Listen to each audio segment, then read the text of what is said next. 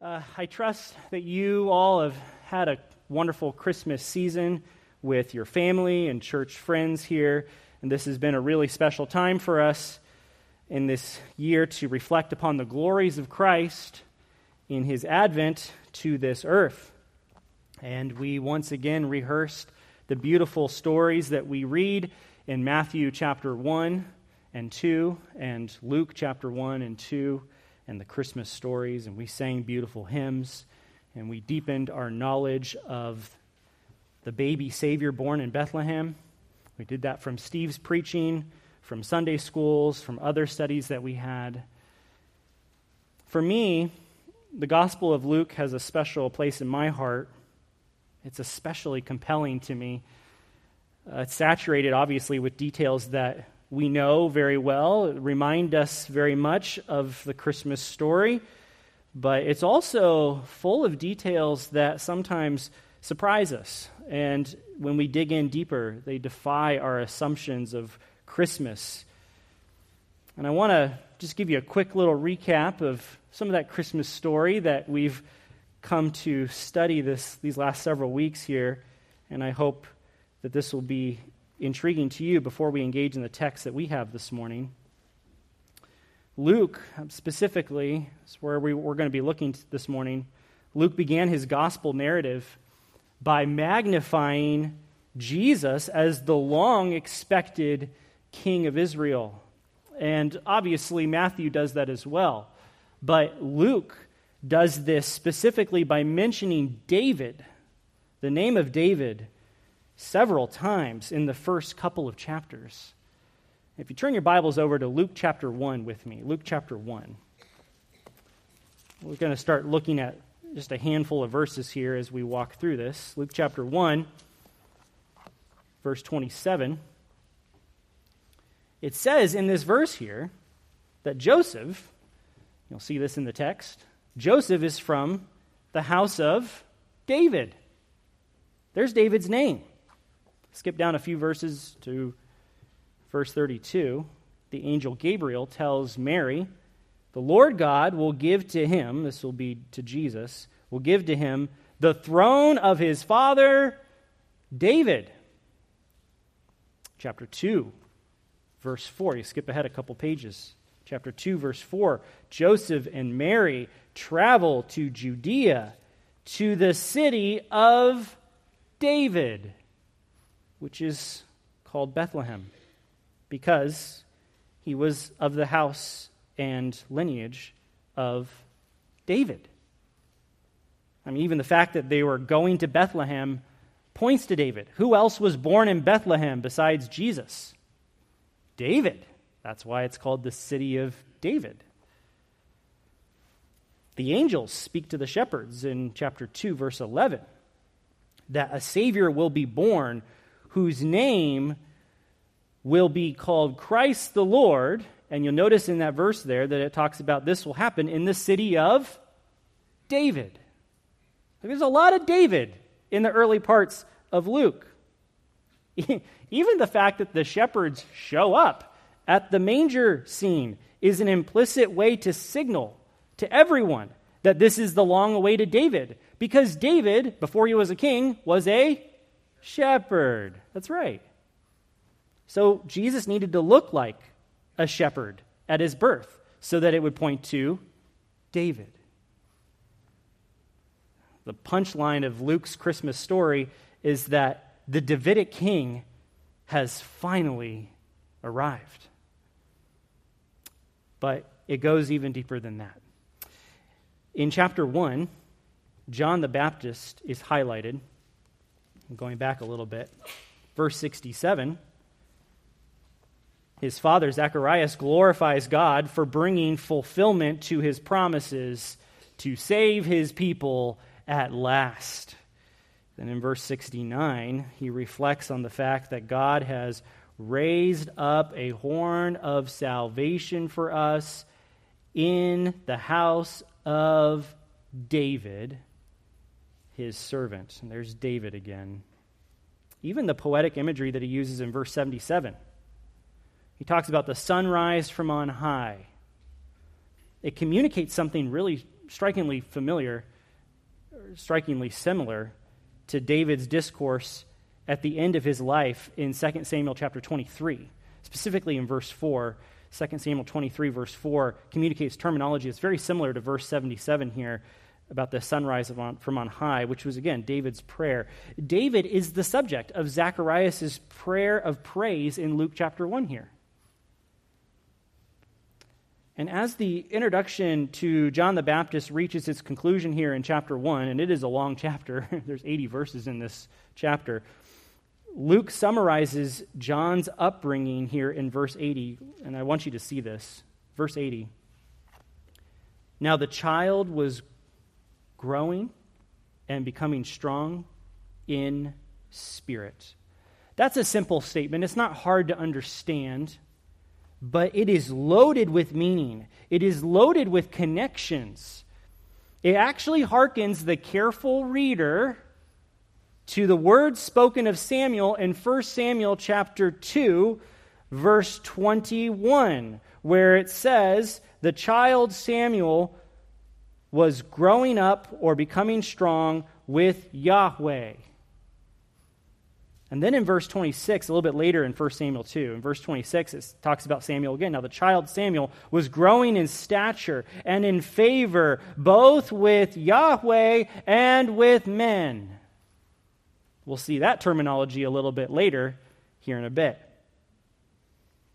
But that's the same kind of wording that we see here regarding John the Baptist in Luke 1, verse 80. Is it any wonder then that Samuel, acted as the prophetic forerunner to David. He acted as the prophetic forerunner to David. He was the predecessor. He was pointing to David. And so, in just the same way, then, John is also a prophetic forerunner to Jesus. And he's pointing to Jesus. That's not a coincidence. Jesus is truly the long awaited David and King of Israel, and even John's ministry proves this. We see that here. As the traditional Christmas narratives come to a close in chapter 2, which we know we, we love so well, we encounter two individuals uh, that kind of seem to be out of place, I think, a little bit, or at least we may come to them thinking that that's the case. Simeon the prophet and Anna the prophetess. And I want to specifically focus on this last one, Anna. Anna was a prophetess. You'll actually see this in chapter 2, verse 36. Anna was a prophetess who saw the Messiah in Jerusalem on the day that his parents came and took him to Jerusalem to offer the required sacrifices for their newborn son.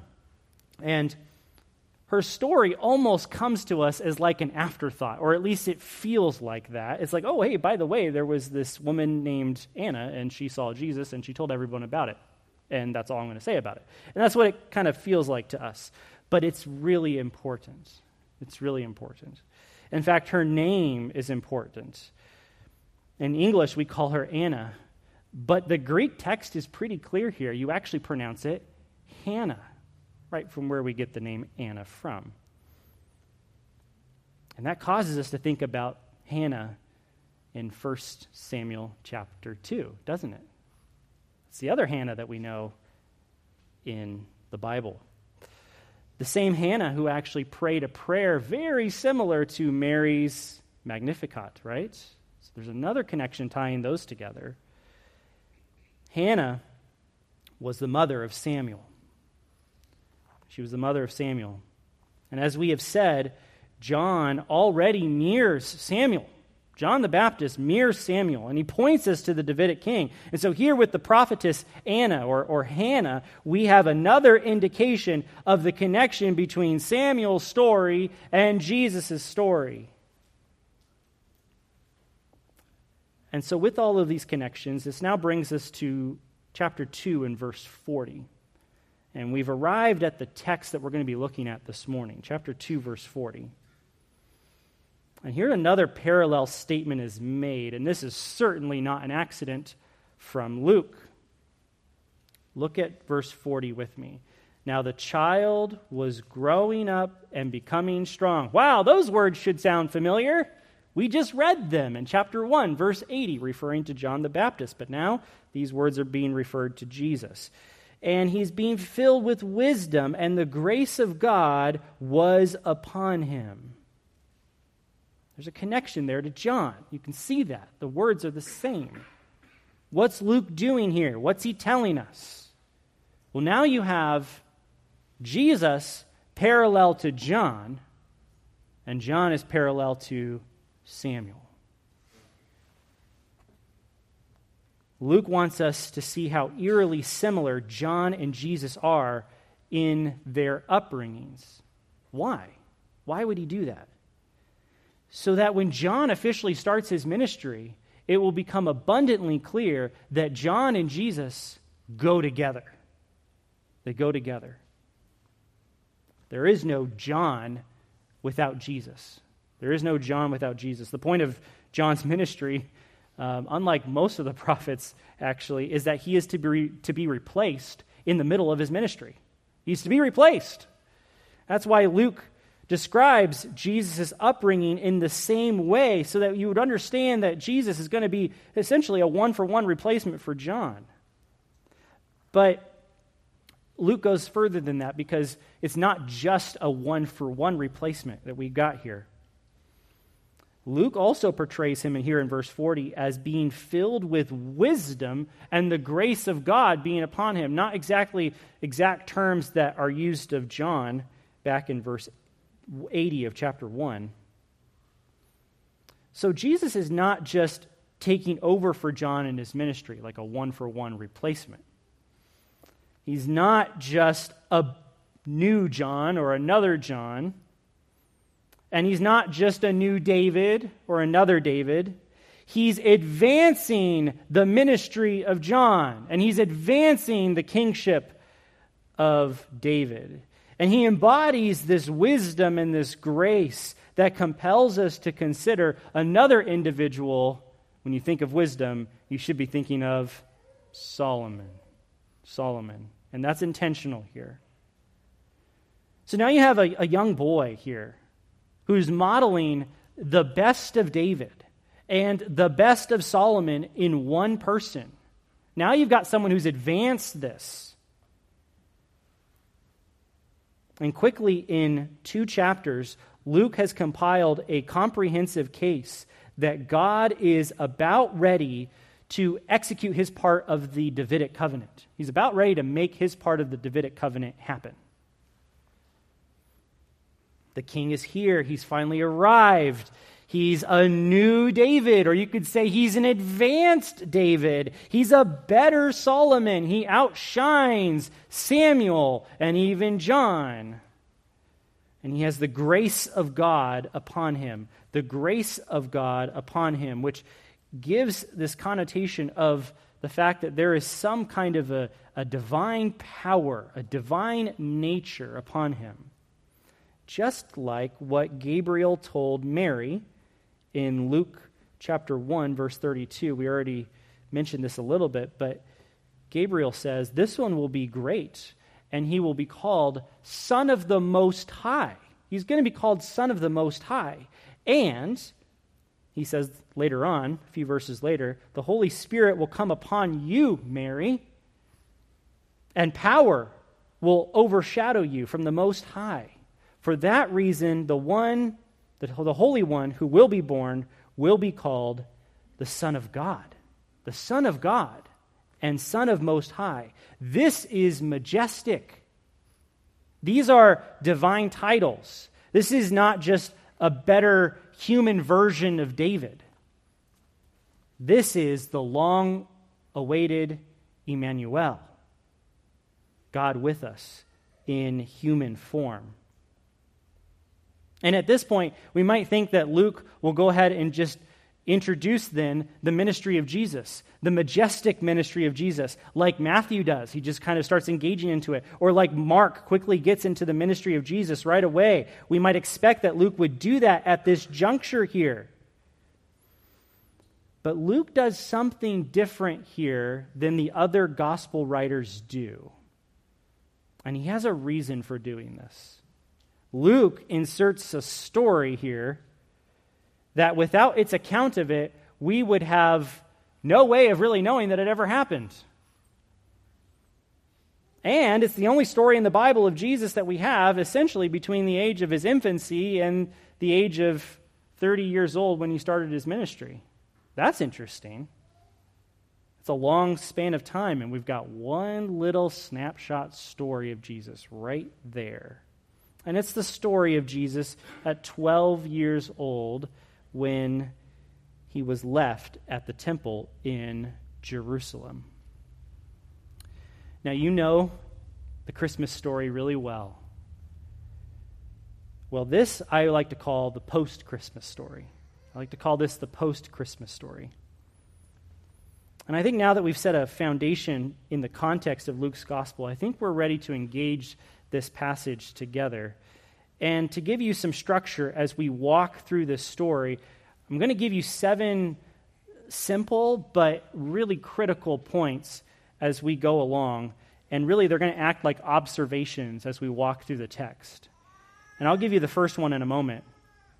But the point of this text, I'm not going to kind of reveal right off the bat, like, here's the main point you need to pull out of this. We're going to see that as we go along, and I think it'll become really clear. I don't want to give too much away because there's a lot of fun surprises here. But let's look at it together. Luke chapter 2, let's start in verse 41. Verse 41. Now, his parents were going by year to Jerusalem for the feast of Passover. Now we'll stop right there. Verse 41 is inviting us into the annual tradition of Jesus' earthly family. Every year they would travel to Jerusalem for the feast of the Passover, just like the law commanded that they do. Exodus chapter 23, verses 14 through 17, specifically, if you're taking notes, and Deuteronomy 16, verses 1 through 8, talk about this that they are commanded to go for the feast of the Passover and the Feast of Unleavened Bread, which would be the seven days that immediately followed the night of the Passover. And so that's really our first observation this morning. And we'll simply call it the feast. The feast. And the feast is Passover. Yes? That's our first observation. This is happening at Passover. And that's not a trivial note given to us by Luke. Everything Luke writes here, in his whole gospel, but especially in this story, we see this, it's really important information. And we've got to ask why. Why is this here? What, it, what is this doing here? Passover, as you may recall, was a memorial of the event in which God put to death every firstborn male in Egypt. But he passed over, and that's where we get the word Passover from. He passed over the Israelite houses that had been stained with the blood of a lamb on their doorposts. And you have to understand the Passover event is all about redemption. It's all about redemption. God redeemed his people from his own wrath on that night by bypassing them. This is actually the same kind of redemption and salvation terminology that Luke has been recalling throughout the Christmas story. If you've been paying close attention when you do your annual readings in the Luke narrative, you will see this. Mary called God her Savior in chapter 1, verse 47. Zacharias spoke of redemption in chapter 1, verse 68, and the knowledge of salvation in verse 77. And Simeon recounts how his eyes finally saw the salvation of God in chapter 2, verse 30. The fact that this event is happening at Passover is of no coincidence to Luke. He's telling us something about redemption. He's telling us something about redemption. And as we tie in the other observations, I think it'll be even clearer what that means for this unique moment in Jesus' life. So we're going to hold it right there for a second. You'll see it in a little bit. That's the feast. That's our observation number one the feast. And let's continue in verse 42. Verse 42. And when he was 12 years old, stop right there. Hold on. Hold on. When he was 12 years old, there's no way that Luke mentions Jesus' age without it being significant. When do biblical writers mention somebody's name in an event? We don't usually hear that. This is really important. So, this leads us to our second observation Jesus' age. Jesus' age. And of course, the age is 12. We need to think a little bit about the age of 12. Why is that important? And in this case, Jewish custom helps us tremendously because you've heard of the bar mitzvah, yes? It's the celebration when a young Jewish boy enters into adulthood. A bar mitzvah is actually an Aramaic phrase. It's not Hebrew. Hebrew and Aramaic are very similar to one another. Uh, in fact, the word mitzvah is the word commandment, and it's exactly the same in Hebrew and in Aramaic. But the word ben is the word for son, in Hebrew, but the word bar is the word for son in Aramaic. And so this phrase, bar mitzvah, is Aramaic, and it means son of the commandment. Son of the commandment. And in this way, the boy who's having a bar mitzvah is being ushered into accountability under the law. That's why it's called a bar mitzvah, son of the commandment, because it's ushering him under the law or under the commandment. Essentially, it's declaring him to be an adult, fully responsible to the law of Israel. And the bar mitzvah takes place at the age of 13. In fact, it should happen on the birthday, his 13th birthday. And so that's why the age of 13 is really considered that threshold for when a child becomes an adult in Jewish culture. But Luke mentions that he's 12. So you're like, that doesn't matter to your point.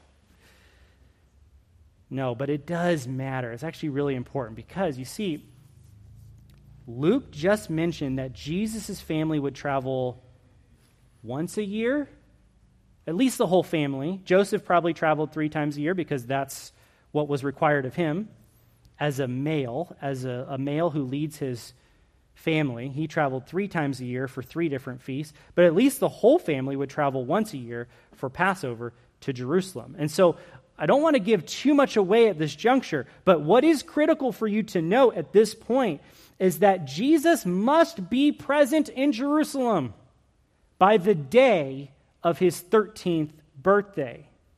You understand? He's got to be present by the day of his 13th birthday. So if he doesn't stay in Jerusalem on this trip, he will miss the opportunity to be there on his 13th birthday. Unless he was born on Passover, but that's very likely not the case. If he doesn't stay in Jerusalem, he will miss the opportunity to be there when he becomes an adult. So important. It's not a coincidence that Luke mentions this, and it will play a significant role later. But let's continue in verse 42. So it says, when he was 12 years old, they were going up according to the custom of the feast. Okay, so the family is making the trek from Galilee, from the city of Nazareth. They're gathering their relatives and their acquaintances and the family that they know, and the probably extended family and so forth. And they're making a trek from Galilee to Jerusalem on this really 12th year of Jesus' life. And so then, verse 43 and after they completed the days of the feast, which would be the, the, the, day of Passover and then the seven days following for the Feast of Unleavened Bread. So they were there for over a week at least. While they were returning, Jesus, the boy, remained in Jerusalem. Don't miss this. Don't miss this.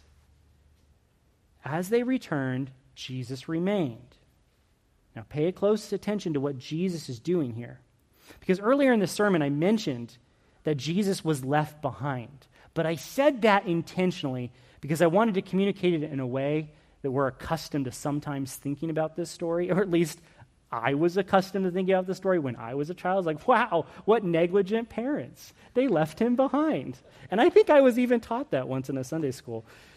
And we sometimes think of the story as the lost child story, something which we might even be able to relate with personally with our own families. Like when I was six years old, I got lost for like 60 seconds in a mall, and I freaked out for 60 seconds. It wasn't that bad, uh, but I freaked out. I remember my brother when he was around six or seven too. Actually, he got lost in an airport for like half an hour to an hour. That was kind of scary. We were in uh, Spokane, Washington at the time. And as scared as a child would be under circumstances like that, the parents are usually just as terrified, perhaps even more terrified. You know, it's the home alone feeling. Kevin, right? Yeah, you guys all watched that during the Christmas. I know you did. We did too. But that's, that's not what's going on here in this story. It, it wasn't primarily the fault of forgetful parents, although that could have contributed to their ignorance, right? Obviously. I mean, if you look at the end of verse 43 here, it says, and his parents didn't know. Verse 44, that but supposing him to be in the caravan, they went about a day's journey, and they were seeking for him among their relatives and their acquaintances. I mean, it's true. Perhaps they could have been a little bit more careful in keeping track of Jesus. But he was almost an adult by Jewish law. He probably was remarkably responsible for his age given who he was. They probably had little reason to worry about him. Yes? Just put yourself in those shoes. What's most important is the verb here, though, that's used with Jesus. He stayed behind. That's intentionality. That's Jesus' decision. Luke does not say, and his parents left him behind. Luke is very careful with what he says here. This is observation number three Jesus' decision. Jesus' decision. Jesus stayed behind. Okay. And his parents were blissfully unaware of it. It's the classic, I thought you had him. No, I thought you had him, right? So as they reach the end of that first day of travel back to Galilee, they haven't seen him for the whole day. It just almost makes me laugh because like it's just like you can imagine a scenario like this. And so they begin to search for him among the relatives and this whole caravan of people that are going back to Galilee. You know, they obviously thought he was among them. He was with them during the whole feast, right? Verse 45, verse 45, and it says, Not finding him, they returned to Jerusalem seeking for him. Now, you have to understand, they just traveled a full day's walk away from Jerusalem. So, this is at night that they're finally realizing he's not there. so, probably, in order to regather their strength, they probably spent a short, restless night where the caravan was lodging that night. And then they got up early in the morning, probably really early in the morning, and they started traveling another full day's walk just to get back to Jerusalem. Can you imagine that? No cell phones, no calling the cops, right? It's like it's not nothing like that. No car to get you there.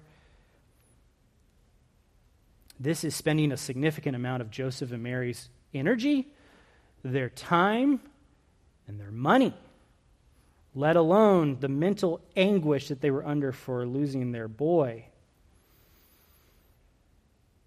And the word here that, that is used in verse 45 to seek or to search, it's really a kind of an intense word. It takes the normal word in Greek that you would say to search for something, and it adds an intensifier on the front of it to be like really searching for him. Uh, it's kind of like the idiom that we use where you search something up and down. That's kind of the idea here. It's actually the word that's used to describe of searching for criminals and fugitives, which you would search up and down for a criminal or for a fugitive, searching under every rock, exhausting every nook and cranny. So then, verse 46, it says, And it happened after three days, they found him. Now, we'll stop there for a second. Let's count the days just to kind of understand what Luke's doing here. One day leaving Jerusalem. Yes, a full day. Then you have a short, restless night where they're lodging, and then they probably depart from most of the caravan. Maybe some of them went with them, I don't know. And then they took another full day, day two, all the way to get back to Jerusalem, probably arrived right at night. And then the third day is when they actually find him. Someday, sometime in the middle of the third day. That's probably how Luke is actually counting these days. And I, you can really envision a really good movie out of this, which is amazing. This would be like Home Alone Part 12. Uh, you can imagine Mary's awake at night, right? Worried, wondering whether she'll ever see him again. And then on the third day, the dawn breaks. There's a new morning, new opportunities, new discoveries. And then the climax of the film, right? There he is. They find him. Their eyes lock. Right. He's there. We found him. The end, right? But that's, that's not Luke's point of this story. It doesn't end here. And there's so much more. So, verse 46 says, They found him in the temple area. By the way, there's two different words for temple in Greek. One is the actual building itself, and the other one is the actual temple area. This is the temple area, obviously. No one's going to be inside the building itself. Uh, so they found him in the temple area, sitting in the midst of the teachers and listening to them and asking them questions. Now, this is really intriguing. You have a boy, not quite yet an adult, who's engaging with the smartest men in Israel. And moreover, he's not only fully engaged in what they have to say, he's asking them some pretty pointed questions. And the reason why I say that is because the word that's used for ask here, he was asking them questions, is another one of those words where you take the casual word for ask in Greek and you add an intensive to the front of that word. And so it's kind of like he's acting them uh, he's asking them these direct questions, these pointed questions. And so then verse 47 says, Now all who were hearing him were astonished at his understanding and his answers. So not only was Jesus I would argue, sitting among teachers, but actually, the way that Luke phrases this is that very likely there are a lot of people that have come gathering to hear this. And that would have been common at that point they would have done this probably annually, where you have all these people from all over Israel coming to Jerusalem, right, for the Passover. Some stayed a few days later, and that's why you have this situation here. But you have people gathered around, and they would love to hear these sages hash out these difficult queries or riddles or issues of the law of Yahweh. And so that's why Luke doesn't simply say, the teachers were astonished. Did you notice that in the text? Verse 47 doesn't say the teachers were astonished, it says all who were hearing him. So, very likely, Luke is being very careful in his terminology that Jesus is not just impressing the teachers, that it's just he and the teachers there, but that there are actually people gathered around and they're listening in and they're all like, wow, this is amazing. Like he has insight, he has this wisdom, and he not only can ask really good questions to these teachers, but then he can answer them arguably better than the teachers can. I think that's what Luke is implying. And so here at this point, we see the wisdom. That, remember the wisdom that we saw back in verse 40? Kind of kicked off this passage. Now we see this wisdom fleshing itself out into our story. And so we come to our fourth observation Jesus' wisdom. Jesus' wisdom. And in this wisdom, Jesus is modeling Solomon. He's modeling Solomon. One, he's wise, very wise, and he's wiser than the people around him, which is incredible given his age. And then two, he's where? In the temple. And who built the first temple? Solomon. This is a picture of Solomon. It actually sounds a lot like 1 Kings chapter 3, verse 28. You know, after the story of the two women, and Solomon offers the idea of cutting the baby in half, and then it reveals who the true mother is, his brilliant plan. right? 1 Kings chapter 3 verse 28 says, "Then all this this is the summary of this. All Israel heard that judgment which the king had made, and they were afraid before the king because they saw that the wisdom of God was in him to, to do justice, to make a judgment. Jesus is embodying Solomon and all of his wisdom in this moment here. And he's only 12 years old. Now, hold on to that thought because we'll see that in a moment. But look at verse 48, and this is where it starts to get really good. This is incredible and seeing him, and that would be imp- by implication his parents. His parents, when they saw him, they were amazed. Or your translation may casually say shocked. this is observation number five. It's the shock. the shock. Now, you got to recognize this is easy to do, but it's easy to think that the astonishment that the parents have is the same astonishment that the leaders have or the people that are listening to him have. That Jesus is so wise, he's so intelligent. So his parents come like, wow, he's answering so many great questions, this is great. That's not why they're shocked. This is not why they're shocked. His parents weren't really there to, to listen to the three days of um, discussion that had transpired over that time. And in fact, the word that's used here for astonished for the parents in verse 48 is actually different than the word that's used for astonished in verse 47 for the, the people that were surrounding Jesus. This word here in verse 48, referring to the parents, has this word, it, it has this idea to mean flabbergasted, uh, overwhelmed, uh, put out of one's mind. That's kind of interesting in reality, really, the context here, how Mary responds actually tells us what is meant by them being shocked.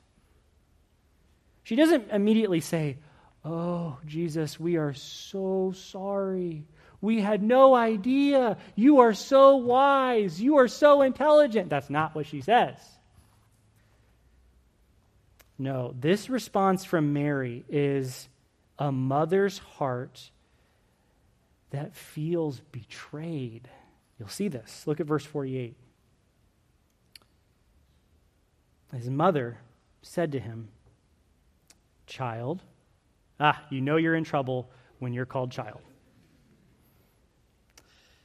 Why did you do this to us?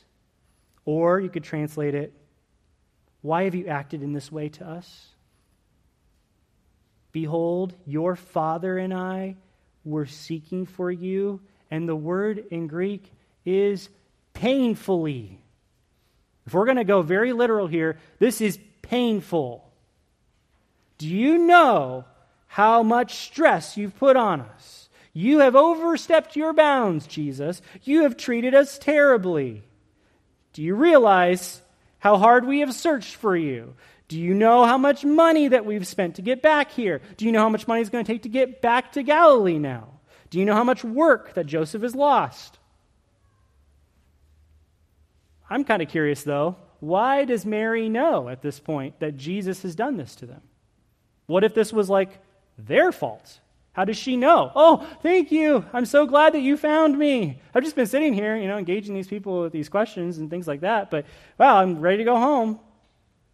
How does she know this? Well, it's really simple. Just put yourself in the mother's shoes. You finally find your lost child. You finally find him. And he's not looking for you. Oh. We've been seeking for you. But Jesus is not seeking for them. That's heartbreaking to a mother, I think. I would imagine that there were feelings of betrayal and maybe some sadness, maybe even a little bit of anger that precipitated her response here. Why did you act this way to us? Why did you do this to us? Behold, your father, stop right there. Your father. This is the most important part of the story right here. This is it right here. Your father. Who is she referring to? It's Joseph. He's right next to her. Yes? Your father and I. This is observation number six Mary's claim. Mary's claim. Mary's claim is that Joseph is Jesus' father. Joseph is Jesus' father. And this is Jesus' response. And it's jaw dropping. Verse 49. And he said to them, Why were you seeking for me? Whoa, whoa, whoa. You put yourself in a scenario like that, under normal circumstances, you're searching for your child for three days, you can't find him, you finally do find him, and then he says, Why were you seeking for me? You'd be like, Come here. I'll give you why we were seeking for you. Imagine what's going through Mary's mind as he's responding. Shame on you for asking such an obvious question. Why were we seeking for you? We're your parents. I mean, you're acting in a rebellious way to ask such an obvious question. And notice how even that question mirrors Mary's question. Why did you do this to us? Why were you seeking for me? It's almost like he's throwing their question back in their face. What is he doing here? What kind of example is he giving to our children here? But this intentionally heightens the drama, and the climactic moment comes in Jesus' next words in verse 49. Look at this.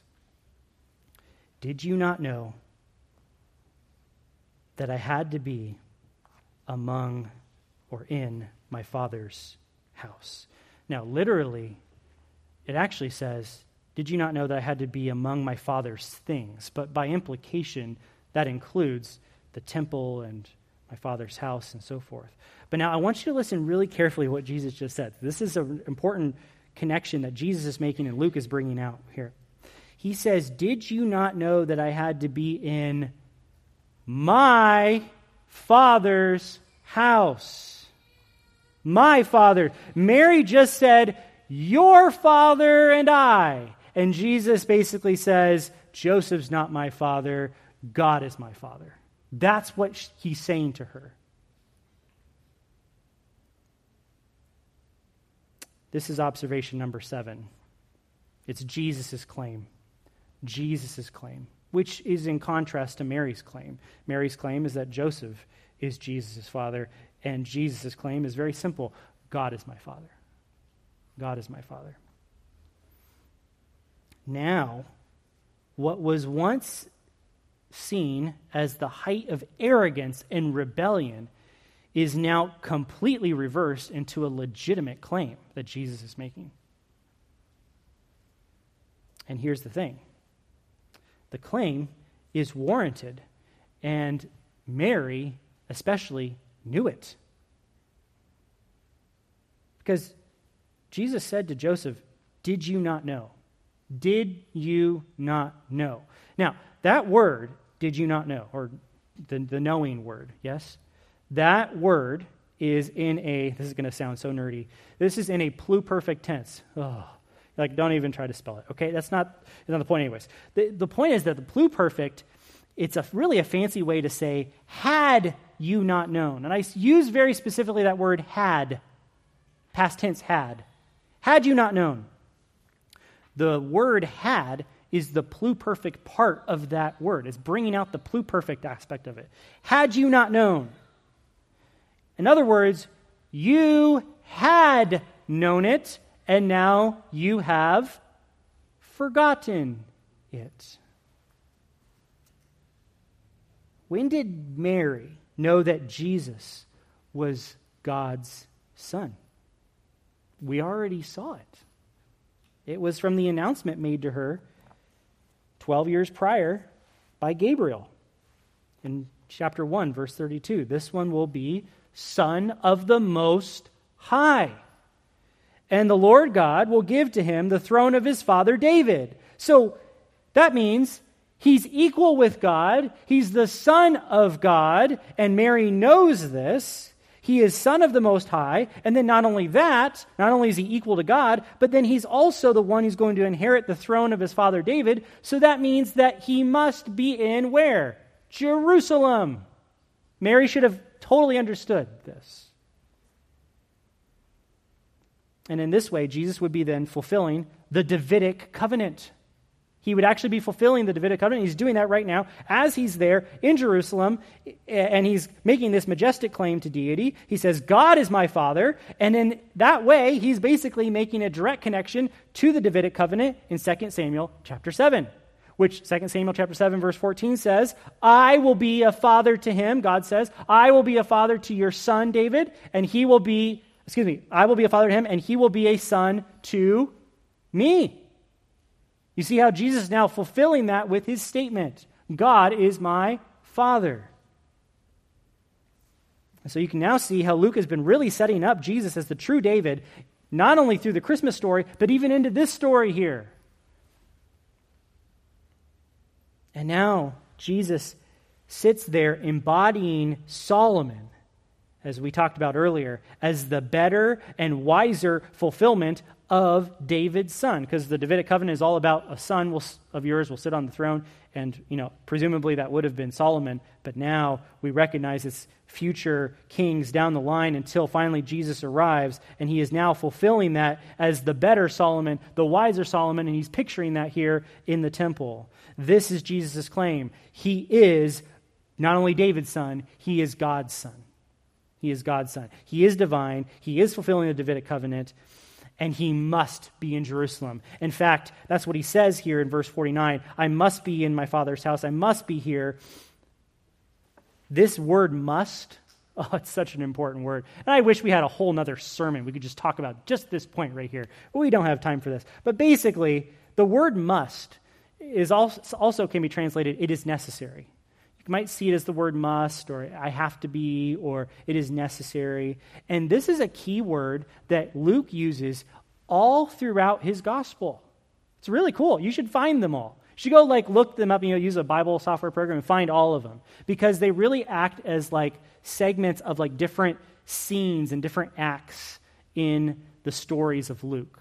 Here's Act 1, here's Act 2, and, and it's kind of defined around this. It is necessary. This must be the case. It has this divine imperative. This has got to be the case because God has said so.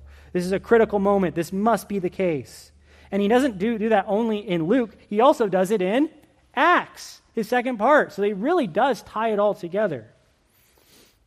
And really, in this first moment here, this is actually the first moment here that this word appears in Luke's gospel. This is the first one. This is basically the end of the first act of the gospel of Luke. And the punchline of this whole section here, this first act, is that Jesus is God's son, and he must be in Jerusalem as the Davidic king. He must. What a legitimate claim he's making. His parents should have known.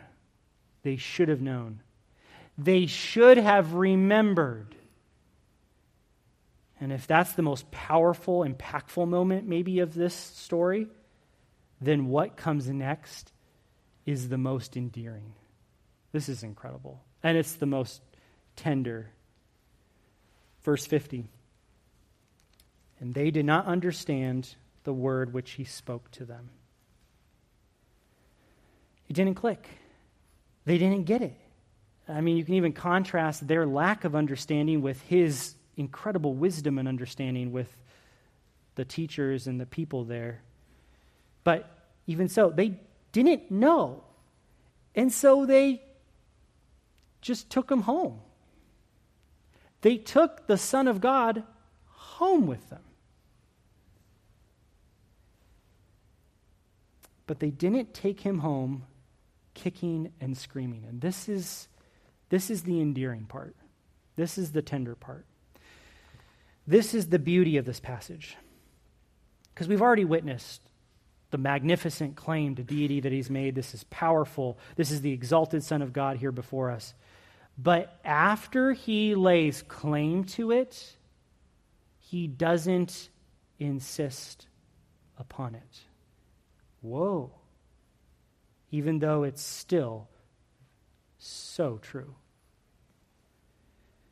His parents didn't have to drag him home, they didn't have to force him. In fact, verse 51 says, And he went down with them. He went down with them.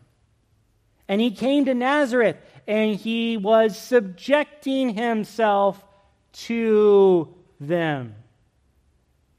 Just as much as Jesus acted to stay behind in Jerusalem, so with that same intentionality, he returned home with, with them on his own initiative.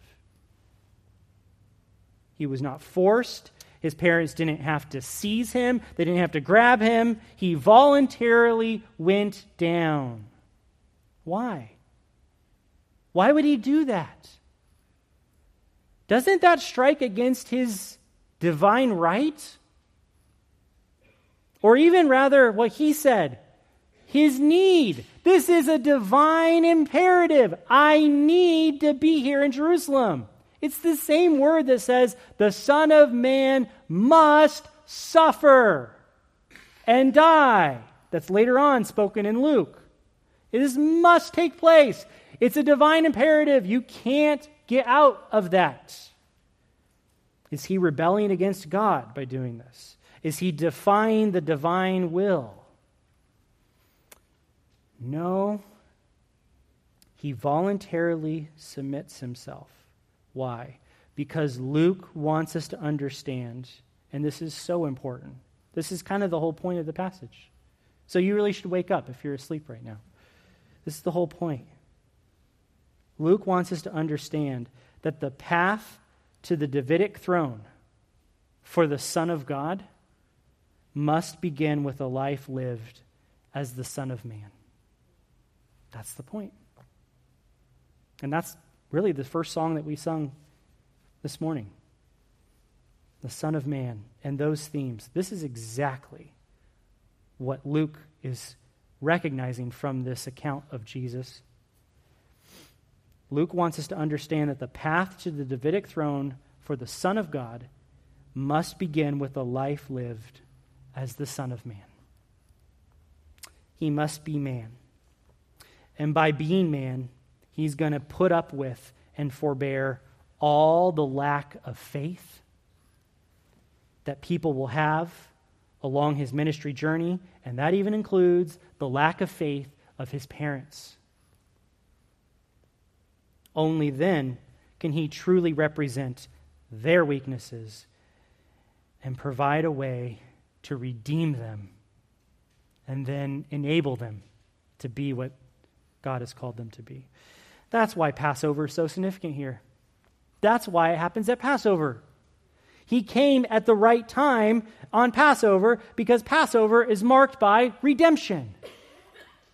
Something which Jesus was intent on fulfilling. So intent on fulfilling that that even if it meant submitting himself to parents who were no longer really had any earthly claim to him, he would do it. This is the tender aspect of Jesus that we don't expect from this passage. It's counterintuitive, isn't it? We expect that once God has his son in the right place, it's definitive. It can't be undone. This is the will of God. It's a necessary thing. He will stay there. It's a divine ought. But what's incredible about God's plans is that they're not simplistic, like sometimes we envision them being they're sometimes multidimensional and sometimes beyond our comprehension. And this passage reveals how he bore with our unbelief so that his son would not only lay claim to the throne, even though he will and he deserves to, but so that he would then, along the way, rescue ignorant and faithless people like you and me. He subjected himself to his earthly parents. Well, simply bearing with their unbelief because they couldn't face the reality of his identity at that moment, even though they were already informed of it. And he submitted to them for 18 more years. Wow. What patience. He did this as an adult, and he didn't have to stay subjected to them. I mean, one, God is his father, so by nature, this is just true. He doesn't need to subject himself to them. But even more so, now that he was turning essentially in that year, in that calendar year, 13 years old, he was becoming an adult. And so they really had no more earthly claim upon him. And if he can submit like that when he doesn't have to, wow, then what an example for our children. And what a day for me to choose to preach this sermon because half of them aren't even here right now. but thankfully, there's a recording, so there you go. But in all seriousness, this, this applies to our children, certainly, but it applies to us as well, doesn't it? Because if Jesus, who had no obligation to submit to sinful parents, he could submit to them for 18 more years without exercising his right as the Son of God, then it's a little shameful for us, isn't it, when we rebel against authorities in our own lives that God has put there? Government or employers or church leaders, we struggle to submit. Jesus puts us to shame by his example here. You need to be captivated by the beauty of what Christ did here on this important day in Jerusalem. I, th- I think it's very inspiring for us to do the same. The second half of verse 51 says his mother was, this is beautiful, but his mother was treasuring all these things, all these words. Actually, literally used the word spoken words. She was treasuring all these words in her heart. And so now we know where Luke got probably the material for this story. Yeah? Just like chapter 2, verse 19 said, that Mary was pondering these things in her heart. She probably pondered these things for decades. They stuck in her, in her mind. She rehearsed them over and over again. She didn't forget what was said. And Luke, the great investigator, right? The great reporter, he probably interviewed Mary directly. Got this story. None of the other gospel writers had that opportunity, but Luke did. Verse 52. Verse 52 says, And Jesus was progressing in wisdom and in stature, or you could say maturity. And your translation may say, and in favor with God and with men, but that word favor is that word grace again. It's that word grace in the grace with God and men. Remember how in verse 40, the grace of God was upon him? It's kind of acting like bookends to the story. The grace of God was upon him. And that grace of God had this divine feel, right? This divine nature, this, this deity. He is God's son. The grace of God was upon him. Then, verse 52, he's not only finding grace with God, but with men. You see how things have changed? He's now chosen after this story He's now chosen a life committed to being both Son of God and Son of man. And thereby, he submits to divine authority and to human authority. Wow. His patient submission to God and to man becomes the way for God's will and this is going to sound kind of crazy at first, but and man's rebellious will to coexist together. Like, why would you want that? Man's rebellious will, sh- will shouldn't coexist with God's will. Yeah, but it needs to coexist long enough so that rebellious man can be redeemed. That's why. That's why there's this patient submission of Jesus for 18 more years to be the Son of Man. And in this way, Jesus actually fulfills Proverbs chapter 3, verse 3. Let loving kindness and truth not depart from you. Bind them around your neck, Solomon says. Write them on the tablet of your heart. Verse 4 of Proverbs 3 says, and so find favor. But that's actually the same word here for grace. So find grace and good understanding or, or good wisdom in the eyes of God and man. You hear that? In the eyes of God and man. That's coming that's exactly what we saw in Luke chapter 2, verse 52. If Jesus then is fulfilling Proverbs 3 here, and Solomon wrote Proverbs 3, and really Proverbs is a reflection of Solomon in general, then we see that Jesus really took Solomon's words to another level that Solomon could never do, but he wanted to. And so he becomes a better Solomon and actually embodies it in this moment. Solomon said it, Jesus did it. Jesus is the true fulfillment of the Davidic covenant. I hope you can see that now. He became what we should have been. And because of that, he has redeemed us from our rebellion so that we may learn to walk in beautiful submission to God just like he did. That is the post Christmas story. Let's pray. Father, we marvel at your word. It is incredible to see how careful each word is used in Scripture because it can communicate something so powerful when we understand it. There's not a word that is a mistake. Everything matters, and we see that here in, your, in this text. And we marvel at the Son of God who fulfilled the Davidic covenant. That you said of the Davidic heir, you would be a father to him, and he would be a son to you, and he would be the exalted divine king of Israel, and do what no king has ever done, and bring to full fulfillment the Davidic promises. But then at the same time, the beauty of this passage, and it really becomes the point of Luke's gospel throughout the gospel, is that to be the Son of God on this earth, to, to demonstrate that and your identity and who you are, you also understood from the plan of God that you were to walk this road as the Son of Man so that you would represent us and so that you would redeem us. For there is no redemption of man without representation. Thank you that that is so. And thank you for this beautiful story that you have brought to our attention through Luke's writing. It really adds a, a beautiful bow to the Christmas story. And we love it because of that. We pray that we would give you all the worship as a result of it. In Jesus' name, amen.